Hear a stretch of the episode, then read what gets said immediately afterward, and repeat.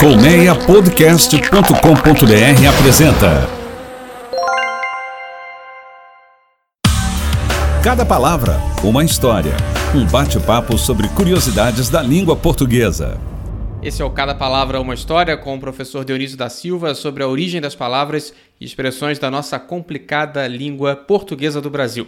Eu sou o Júlio Lubianco e substituo a nossa querida Poliana Bretas na licença maternidade dela. Tudo bom, professor Dionísio? Esse episódio está indo ao ar no dia 25 de dezembro, então, Feliz Natal! Feliz Natal, Júlio! Vamos falar de Natal, que é uma festa tão bonita. Exatamente. Então, no clima natalino, né? Hoje, dia 25, vamos falar da ceia de Natal. Pois é, Júlio. Ceia é uma palavra que veio lá do latim cena e a raiz indo-europeia que deu esta palavra para o latim é, se pronuncia com K, quer, e, e queria, às vezes com K, às vezes com C, quando passou para o latim, mas quer dizer alimentar. O Natal, ele na verdade começa a ser celebrado é, na ceia de Natal, no dia 24, embora ele seja é, tenha marcado a data de 25 como a data de Natal. Se faz a ceia de Natal.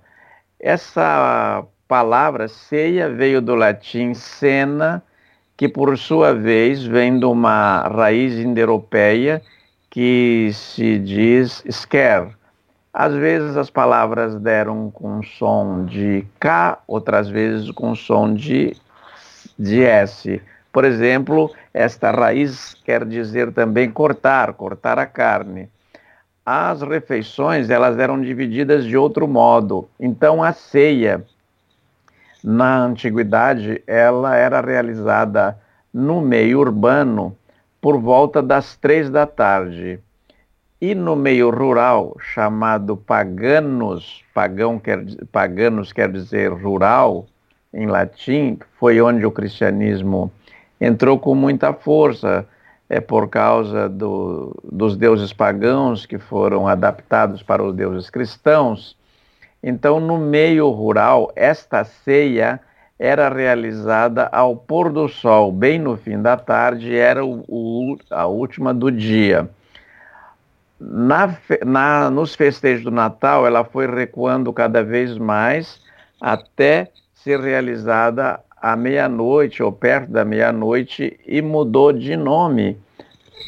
É, esta ceia mudou, mudou, de nome a missa de Natal, que passou a ser chamado a ser chamada missa do galo, né? Uhum. Por quê? As pessoas tinham que ficar em jejum para ir para essa missa e quando lá chegavam, elas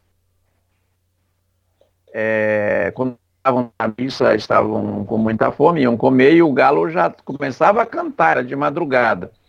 Esta, Júlio, é uma das explicações, mas há outras. A missa, a massa, a, a, missa do galo é uma missa que hoje ela é celebrada na à noite, né? À meia-noite, né? É a meia-noite deste dia 24 de setembro. Daí eles foram, a igreja foi adaptando esses símbolos. Como o galo estava cantando já nesta hora, anunciando o novo dia, se deu para o galo também um, sim, um símbolo de estar tá anunciando uma nova era e o, e o Messias.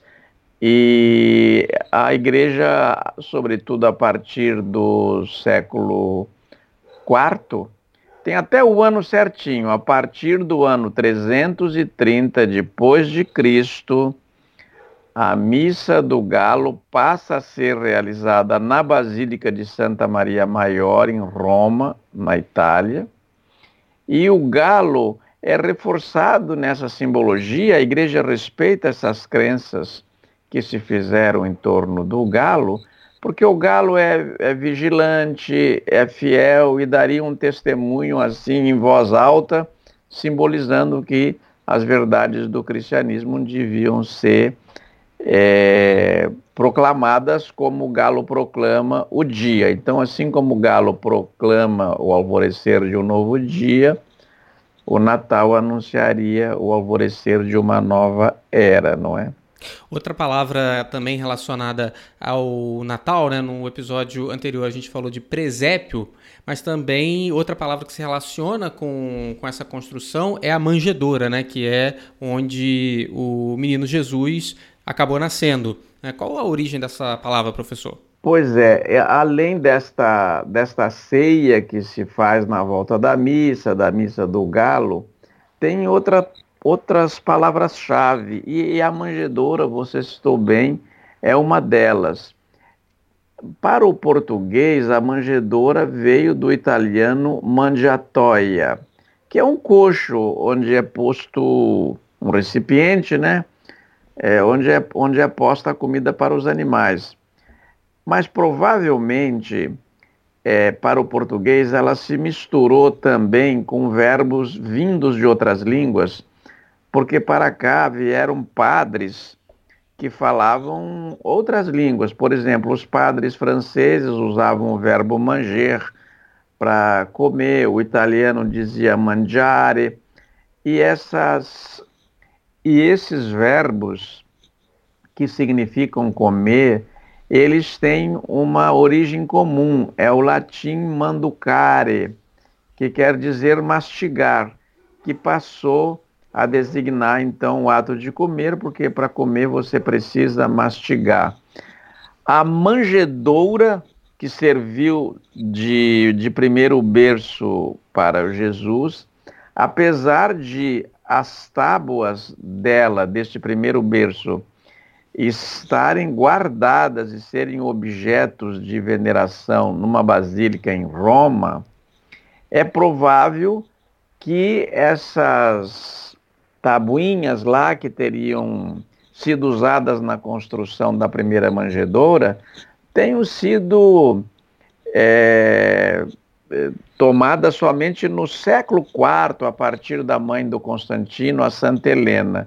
Porque se Jesus nasceu numa gruta, os animais não comiam numa, numa manjedoura de madeira. Essa manjedoura era um coxo feito na própria pedra, às vezes feito até pela própria natureza, um recipiente assim onde se podia pôr comida. Esta é a origem da palavra manjedoura e como ela se consagrou. Agora, Júlio, ah. me permita acrescentar também claro. que essa missa do galo, sabe, do dia 24 de dezembro e tal, ela tem uma tradição que começa na, em Portugal e na Espanha, mas no, no dia 24 de dezembro tem uma cerimônia, um costume muito curioso na, na província de Toledo, na, na Espanha, em que à meia-noite aquela, aquelas 12 badaladas são tocadas de um modo especial para lembrar que o galo é, estava presente nesse alvorecer. E tem um costume ainda mais bonito, solidário. Os agricultores do, do lugar levam galos já sacrificados para serem servidos aos pobres, sacrificados, assados ou cozidos para serem é, é, servidos aos pobres. Agora, professor, essa, esse papo todo de, de ceia, de comida, de, de refeição natalina, o que me lembra é o que eu mais gosto no Natal. Sabe o que, que é? Ah, vamos ver. O que, que é? É o enterro dos ossos.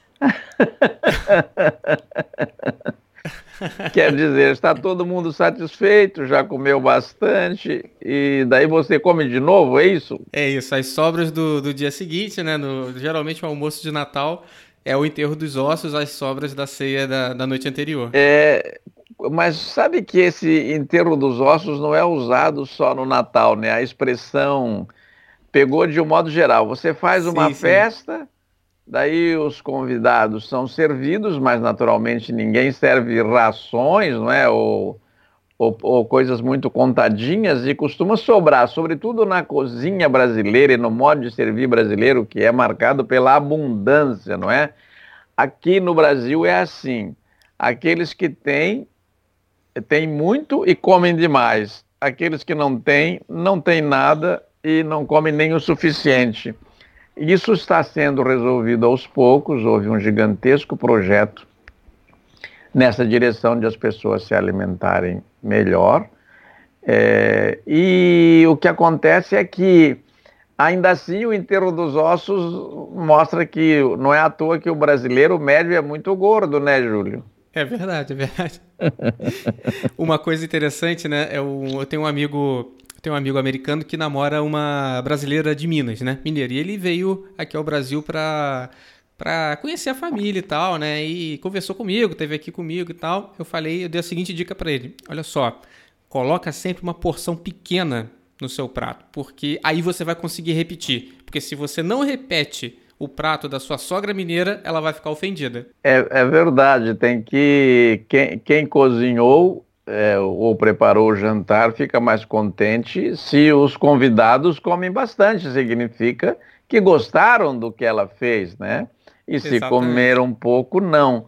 Agora, veja você que nós estamos falando de Natal aqui há um bom tempo, Júlio, e não falamos do Papai Noel, das renas, da Lapônia, essa coisa inventada, não é? Muito recentemente, tem pouco mais de um século, o Papai Noel, tal como nós é, conhecemos no, no Natal, né? Mas sempre tem um tio lá que vai se vestir de Papai Noel para divertir as crianças na noite de Natal, não tem? Tem, tem sempre sim. Eu nunca me vesti, mas agora com o José por aqui, quem sabe nos próximos anos, né? É, depende de como ele será criado, porque é, mas mesmo assim a família não tem essa força para impor o conteúdo familiar. Ele vai ter as influências da escolinha, né, dos coleguinhas, e pode ser que na, na escola que ele frequenta, que ele vai frequentar, do, desde os mais verdes anos, predomine lá o Papai Noel. Mas vem de tão longe, não tem nada com a gente, lá da Finlândia. Eu acho o Menino Jesus tão mais bonito, né? Mais coerente com o Natal, que é nascimento é de uma criança. O que é que o Papai Noel está fazendo ali, né? Ainda mais no nosso verão aqui, né, professor? Papai Noel vem com umas roupas muito pesadas que nem no nosso inverno, para falar a verdade, elas têm vez. É, eu gosto da cor, porque ele vem de vermelho. Já descobri que o Papai Noel torce para o Internacional, porque se torcesse para o Grêmio, viria vestido de azul. Né? Aliás, a torcida do Grêmio tem o Papai Noel azul, né? Eles fazem questão é, disso. É, tem. É, isso chegou lá, até lá, até lá chegou isso. Mas a origem do mito, porque é tudo mito, né? Estamos na, no terreno do mito, é que o Papai Noel é, seria inspirado num velhinho muito bondoso que na noite de Natal colocava moedas de ouro para as crianças, na, nas crianças pobres, que depois deixavam até um, os sapatos fora da casa para ele pôr, depois não era mais ouro, eram presentes, mas não se dizia o qual, não é? O fato é que é, ele foi evoluindo e depois daquela história célebre que foi contada nos Estados Unidos por um escritor americano, o Papai Noel começou a, a nos visitar é, puxado por renas. No Brasil também não tem rena, não tem neve, não é? E eu acho que as renas têm nome assim: Rodolfo, Corredora, Dançarina, Empinadora, Raposa, Cometa, Cupido, Trovão, Relâmpago. São nomes é, assim, não tem nenhum motivo para elas se chamarem assim, não é? Mas é, como as personagens originais tinham esses nomes, é, eles apenas traduziram os nomes americanos. Tá certo, professor. Obrigado pelo papo. Um Feliz Natal. Um Feliz Natal para você, Júlio, para a nossa querida Poliana, para o nosso querido José, e que vocês possam fazer a primeira ceia a três, que será histórica, com muita alegria e porque agora vocês são três, né? Até agora exato, a teia tinha exato. de referência dois. Quer dizer, acaba juntando um monte de gente, mas enfim, a família de vocês sofreu um aumento de 50%. A primeira ceia e o primeiro enterro dos ossos. Por enquanto, ele vai ficar só no leite materno.